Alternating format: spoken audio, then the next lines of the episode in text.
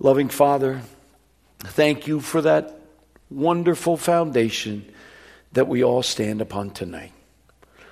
And Father, we know that though we may shake sometimes on top of the rock, the rock never shakes underneath us. It's a sure foundation. Father, we commit those who uh, are going through trials and suffering in our church family. Father, we pray for uh, the services that are coming up. Lord, we pray for uh, Alvina Hummer's family and Linda Reed's family, and uh, just pray that, uh, Lord, you would have your way and, and bring comfort to, to those that will be in attendance. And uh, Father, Lord, that you would minister to hearts. Father, we thank you so much, Lord, that you are the God that goes before us and you carry us through the valley of the shadow of death. Father, we uh, want to give you praise and thanks for the good news we heard about Jan, the clear x ray. Oh, we give you glory. And Father, uh, we thank you for the progress that she's making and continue to uh, keep your hand upon her and strengthen her, Lord. And may all go well, Lord, uh, as she has the adjustment made to her leg. Father, we thank you for the answer to prayer for my brother Bevan. Thank you, Lord, that you've been merciful and you've given him more time, Lord, with his family and uh, with, uh, serving you. So, Lord, we continue to keep, uh, leave him in your hands and ask, uh, Lord, that you would be merciful. And for everyone else, Lord, that, that is sick and afflicted, uh, may thy will be done and we ask that you would grant healing according to your will. And now we come to your word, Lord. Speak once again, and we will listen. We pray in Jesus' name. Amen. Amen. Thank you so much, everyone. And let's take our Bibles now and let us turn to the book of Ezra. The book of Ezra, we're going to continue our series uh, in this book. And. Uh, we have arrived at chapter 2, and uh, we're going to be going through chapter 2 tonight quite quickly because we're going to skip a few things. Um, again, uh, as you recall, uh, this was a time when the king of Persia, Cyrus, by the fulfillment of the Word of God, the prophecy, he permitted the Jews to return to Jerusalem to rebuild their temple. And so the first set of exiles returned to Jerusalem. And that's what this whole book is all about. For Ezra returned with, eh, we will find that he returns later, but he's not, we don't find Ezra in the, though he wrote this book, we don't find him till chapter 7. But we read about how, again, uh, King Cyrus, uh, someone must have uh, certainly shown him the prophecies concerning himself uh, about, and he was named, uh, his name was given by Isaiah as the, the very man that would, uh, God would use as his instrument to bring, bring his people back to, to the land. And so, so it began. And then in chapter 1, it talks about uh, King Cyrus providing all, all the materials and much of the supplies and finances uh, and, and all the um, gold uh, and, and silver um, articles that were in the, the former temple that were taken when uh, Judah was taken into captivity by Nebuchadnezzar in Babylon, but they still had them uh, uh, saved in a, a special place. They had not destroyed them or burned them up. And so these utensils were and things were allowed to be brought back for the, the restored temple that they were going to try and rebuild the people.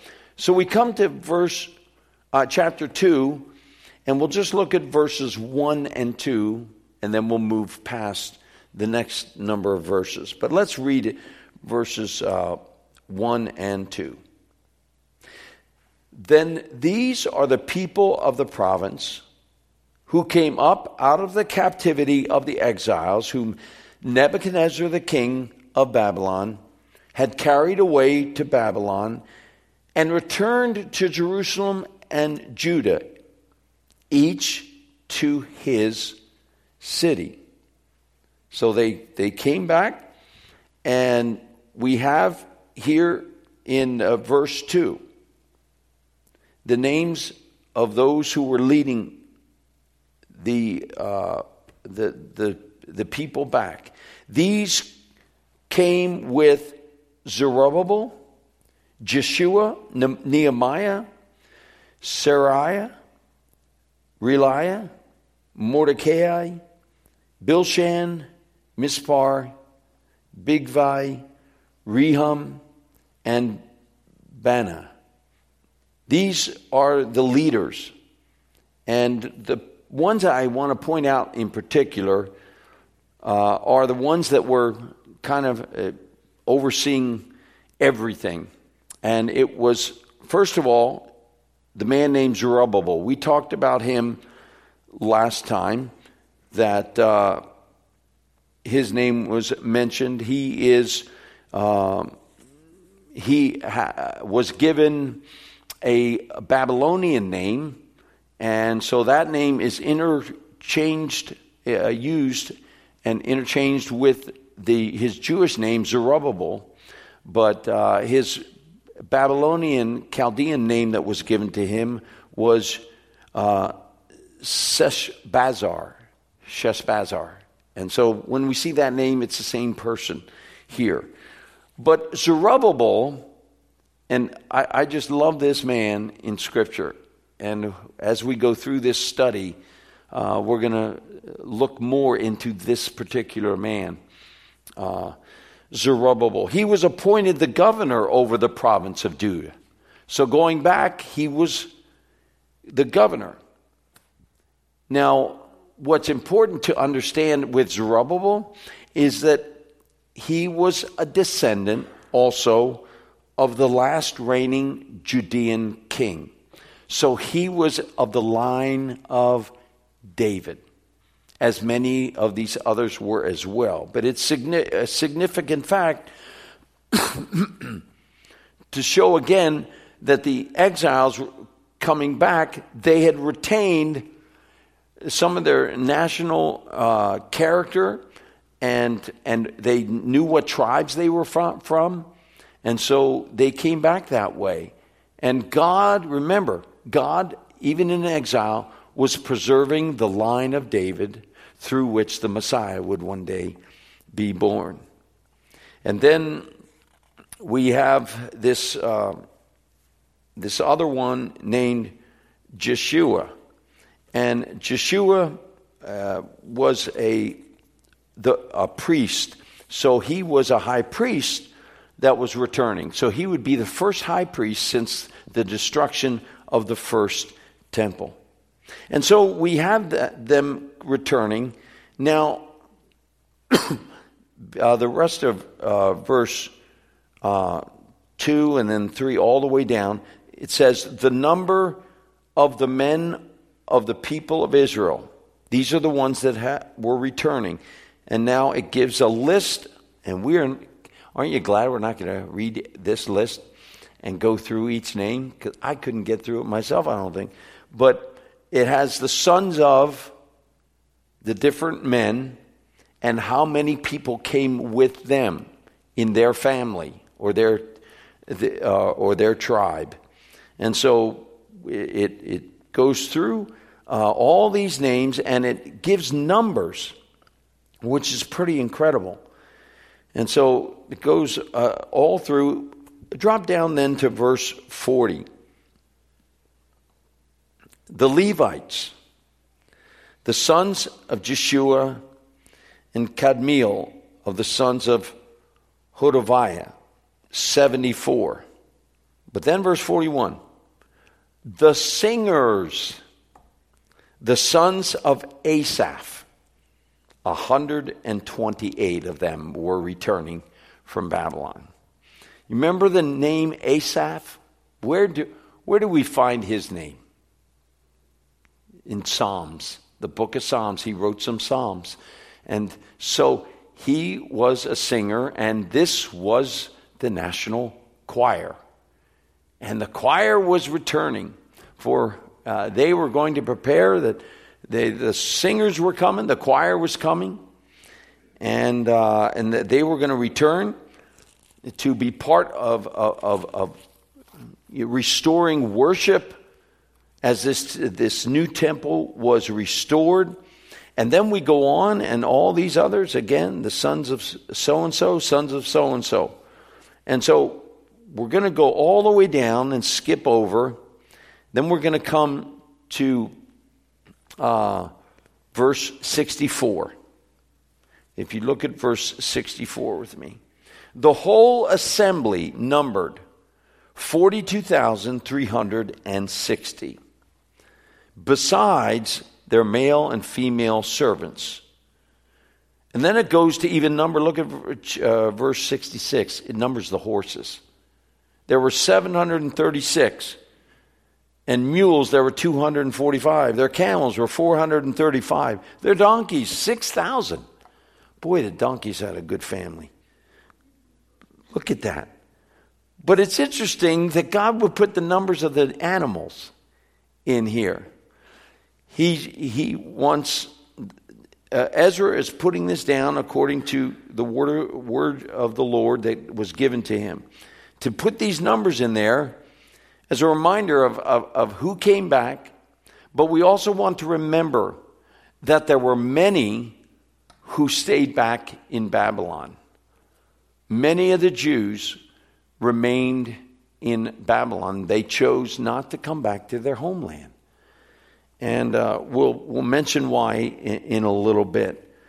So we, we have here, excuse me, I'm sorry uh, we, we have uh, all these, uh, these numbers given. And then verse 69, we, uh, uh, I'm sorry, uh, verse 68. And the sum of the heads of fathers' households, when they arrived at the house of the Lord, which is in Jerusalem, offered willingly for the house of God to restore it on its foundation. So here are the heads of the, uh, the fathers, the heads, heads uh, here um, of the fathers' households, that they came. When they got there, they assembled together and they wanted to give. They gave financially and they gave of themselves. Notice it says they offered willingly. This was basically offered freely for the house of God. They were giving of their own resources.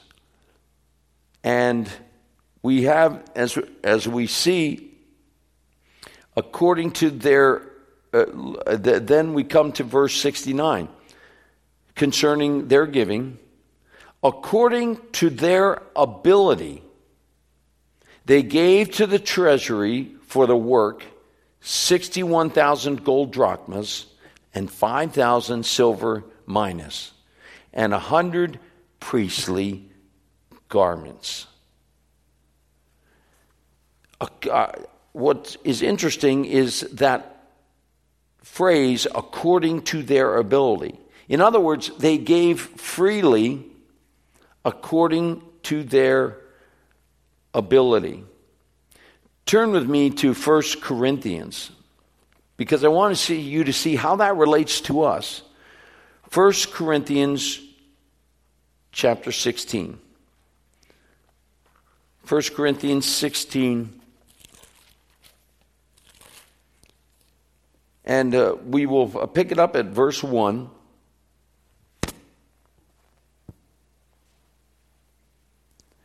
So Paul writes to them Now concerning the collection for the saints, as I directed the churches of Galatia, so do you also.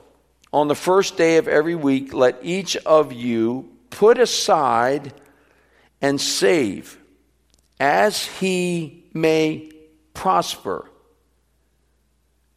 that no collections be made when I come. The key phrase is there as he may prosper. What Paul is saying is according to how God blesses you financially, give. He doesn't put a number on it, he doesn't say 10%, which of course is a great starting point according to the Old Testament, the tithe. But here, the Apostle Paul makes it clear that according to your ability, and that's what they were saying, that's what God said back in Ezra there that people gave according to their ability. So they didn't expect, they didn't say, okay, every family gives exactly the same amount.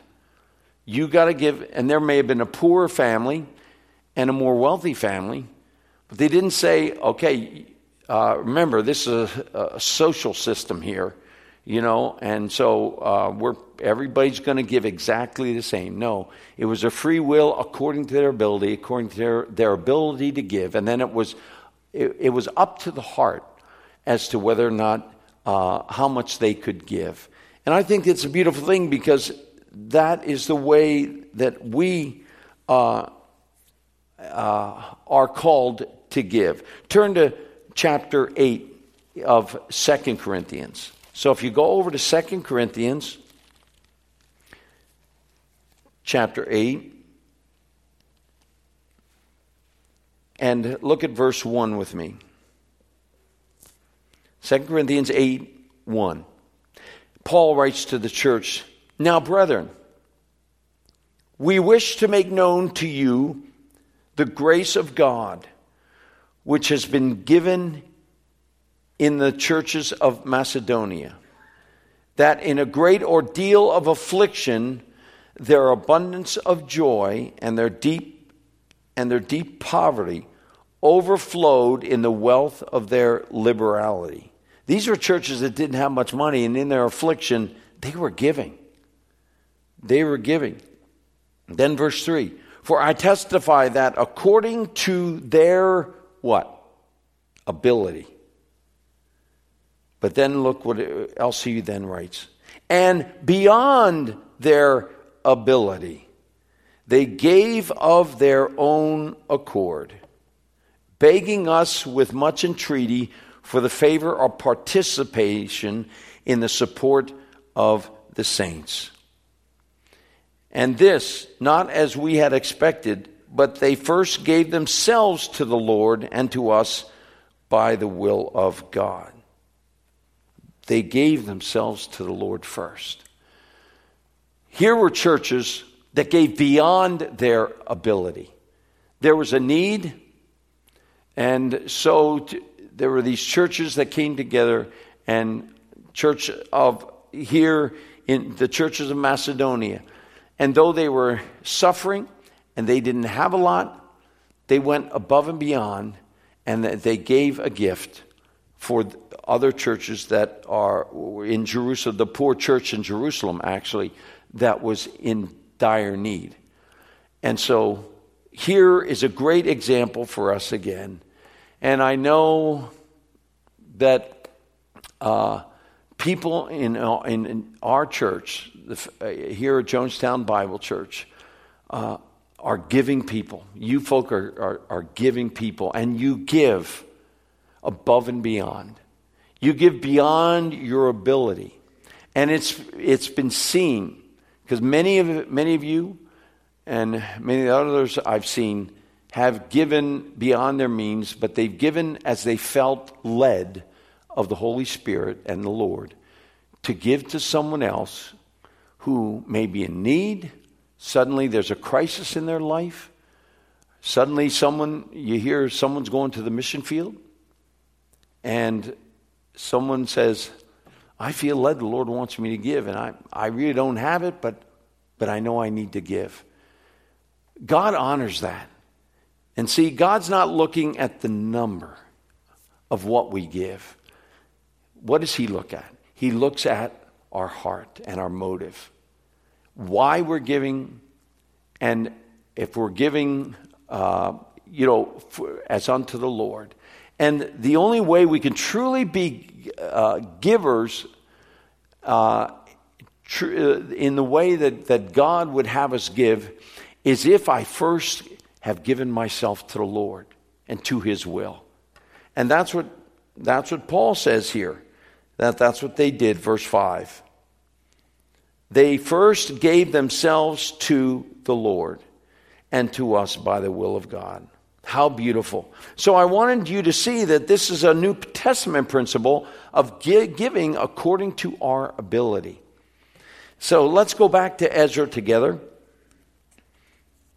And if we go back to Ezra, we are now then, as, as, as they're gathering their offerings to give to rebuild the temple, we come to chapter 3. And look at verse 1 with me together. Now, when the seventh month came, and the sons of Israel were in the cities, the people gathered together as one man to Jerusalem. Isn't that beautiful? As one man to Jerusalem. This is talking about unity, that they came together as one. And that is what, of course, the church of Jesus Christ should be.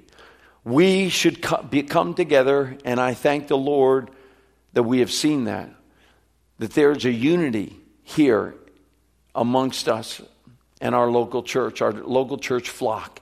And there's a unity and harmony. Yes, Satan will get in. Yes, there's, there's always going to be difficulties, conflicts, you know, problems, some divisions here and there. But ultimately, you pray for unity and division, which is what the Lord Jesus wants of his church. But it's beautiful to see that people come together with one purpose and one mind, and that is we are going to rebuild the house of the Lord. And then verse 2. Then Jeshua, the house of Jozadak, and his brothers and priests, and Zerubbabel, the son of Shealtiel, and his brothers arose and built the altar of God, the God of Israel, to offer burnt offerings on it, as it is written in the law of Moses, the man of God. Verse 3 So they set up the altar on its foundation for they were terrified because of the peoples of the lands. And they offered burnt offerings on it to the Lord, burnt offerings morning and evening. So here it is. They, the two lead, main leaders, Jeshua and Zerubbabel, start the rebuilding project. But what do they do first? Before they put one stone in to rebuild the temple of the Lord, what do they do first? This strikes me. They they said, first thing we got to do is rebuild the altar. And the altar, of course, was outside the temple, just outside the temple, which the high priests used to burn the sacrifices that the people brought to make atonement for their sin. So these people, led by Zerubbabel, Jeshua, they said, the most important thing we need to do is start worshiping the Lord. Before we do any building, and God is going to be pleased, and God is that is what God wants us to do. He's brought us back for this purpose to rebuild his house. Yet before that, what was their concern? we need to make sure our hearts are clean. So we need to rebuild the altar so that we can make sacrifices to our Lord and have our sins forgiven. And I think that's, that's a good reminder to each one of us as the children of God. Reminds me that God is concerned before I come into his house to worship He wants me to have a clean heart. And He wants me to deal with any sin in my life before I would come into His house and worship or begin service or begin working for the Lord. He's concerned that I build the altar in my heart and that I come to the Lord and I make sure that I confess my sin before Him and I know that He will forgive. And that's what they were doing. They were pre- preparing themselves spiritually as they built, rebuilt this altar. And notice they rebuilt it on the old foundation. And Jonestown Bible Church, when it was burnt down, what year was that again? Does somebody remember? 74 or 2? 74, 1974. It was burned to the ground. Uh, I kids just can't help but think how similar this story is to what happened here at Jonestown, to Jonestown Bible Church. It was burnt down. And Satan was probably happy, you know, dancing around with uh, the, uh, the, demons of darkness, saying, we, we got that church. Well, they're done. But no, what happened? The people, God's people here at Jonestown Bible Church, rolled up their sleeves and they began together to rebuild this on the old foundation and they rebuilt it, and suddenly we have this beautiful sanctuary and building that God gave. But because of the faithfulness of the people of God here, and what did they do first? And many of you were part of that. They gave. Gave financially, they gave of themselves, they gave of their talents and abilities. So we had electricians, we had uh, you know, carpenters and everyone who pitched in and made this all possible. It just reminds me of, the, uh, of this, for, this temple that's being rebuilt. Much like our church. And it, the reason it's here is because the people stayed faithful to the Lord and they were putting God first. And that's what they're doing here. The people came together and they are going to worship the Lord on this rebuilt altar. And here we have, as they rose and built the offer, uh, uh, altar, uh, they began to perform the burnt offerings. They resumed the burnt offerings morning and evening, as we see there, the burnt offerings, because this was all written in the book of Moses. And so they were going to worship the Lord first and make sure their hearts are clean and God would forgive their sins. Verse 4 And they celebrated the Feast of Booths, as it is written, and offered the fixed number of burnt offerings daily. See, they're following the, the word of God, the law of Moses, according to the ordinance, as each day required. And afterward, there was a continual burnt offering also for the new moons, and for all the fixed festivals of the Lord that were consecrated, and from everyone who offered a free will offering to the Lord. From the first day of the seventh month, they began to offer burnt offerings to the Lord. But the foundation of the temple of the Lord had not been laid. Again, a reminder that worshiping God was the first thing. It reminds me of the pilgrims, doesn't it? Who came to America. What's the first thing they did? They worshiped the Lord, they worshiped Him. Oh, we long for those days. And so they, the foundation not been laid, but they were giving their money, they were building the altar, they were, uh, they were offering their sacrifices. Verse 7 then they gave money to the masons and carpenters, and food and drink and oil to the Sidonians and to the Tyrians to bring cedar wood from Lebanon to the sea at Joppa, according to the permission they had from King from uh, Cyrus, king of Persia. They all came together, and now they started to get all the workers they needed and pay them so that they had money to do their job to rebuild, to build the foundation and rebuild the temple. And here again is a picture of unity and harmony that they were all pitching in together. And it's a beautiful thing to see the family of God when there is a vision, when there is something that needs to be done for the glory of God, to come together and arm in arm say, We are going to serve the Lord and we are going to do this for the God's glory. And then everyone who has a part, has an ability, has been given a talent, a gift, they've said, Here am I. I'm, I will be used of the Lord. And it's such a beautiful thing when people step up and say, Here I am, Lord.